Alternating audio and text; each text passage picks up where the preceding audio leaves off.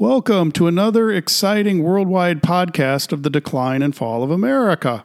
I am your worldwide podcasting host, Charles Factor, broadcasting live from the studios in North Carolina.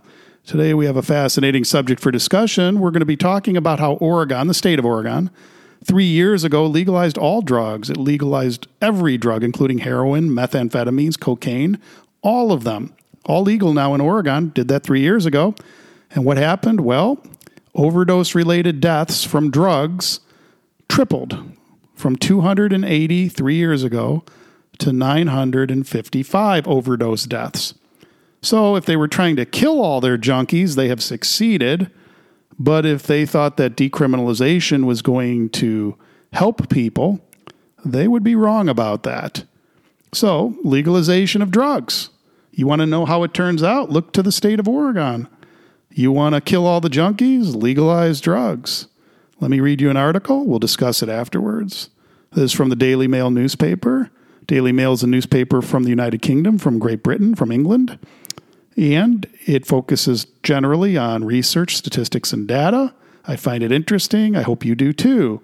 Here is the headline in this newspaper article in the Daily Mail. Quote Oregon's overdose related deaths skyrocketed to 955 this year, up from 283 years ago when the state decriminalized hard drugs like heroin, methamphetamine, and cocaine. Quote Three years after Oregon voted to decriminalize drug offenses, residents are now begging to reverse the decision after seeing an astonishing number of deaths from overdoses.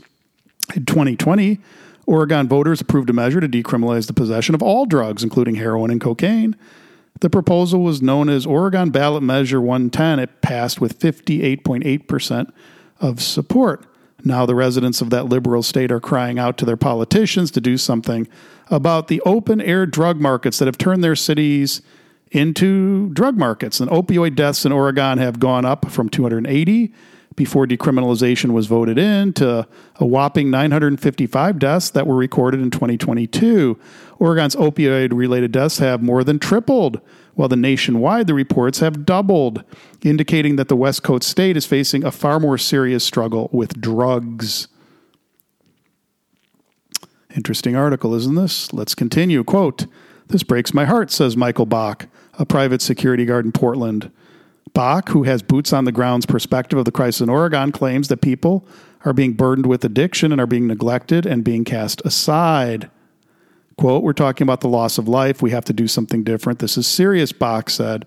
The security guard said he went from carrying out zero drug overdose revivals to reviving many people on a daily basis.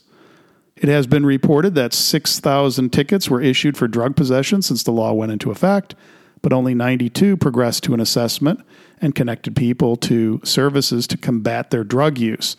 That part is interesting. Let me repeat just some of those numbers in that portion of the article. It says that 6,000 tickets, those are not criminal tickets, they're like a citation, were issued for drug possession since the law went into effect, but only 92 tickets, 92, have progressed to connecting people to services to combat drug use. In, here's the article continuing quote in eugene oregon calls for overdoses rose to 823 in 2022 from only 438 in 2020 this year the they've already seen 858 calls in that city alone under the measures that went into effect on february 1st 2021 a person found with hard drugs in their possession had the option of paying a $100 fine or attending an addiction recovering center instead of going to trial or facing possible jail time.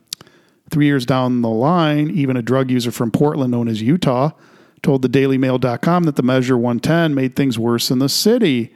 Quote, it's made it worse. Don't get me wrong, it makes it better for me, but the takes the police off our backs. But they're giving us free pipes and foil to do our drugs. That's not going to get us off the streets.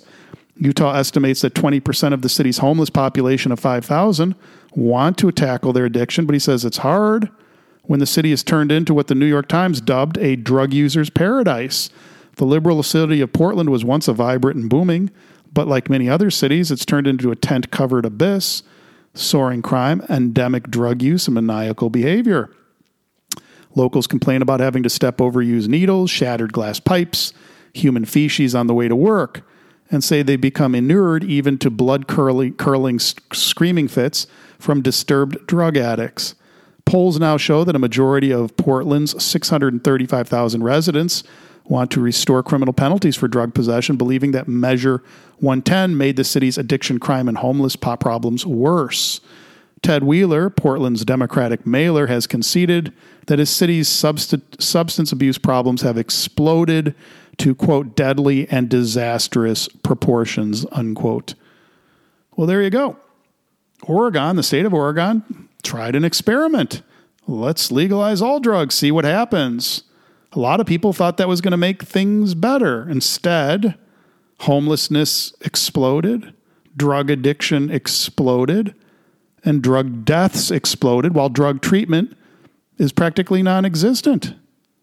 Sure, the police aren't arresting anyone anymore, but the city has turned into what they're calling a drug user's paradise.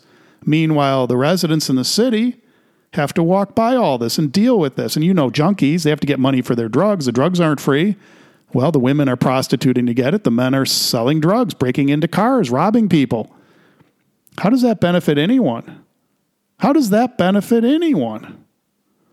What do you think? Legalizing drugs like Oregon did? Is that going to help things, or is that just yet another sign of the decline and fall of America? I'm Charles Factor, your worldwide broadcasting and podcasting host, broadcasting live from the great city of Holly Springs in North Carolina, wishing you a great day.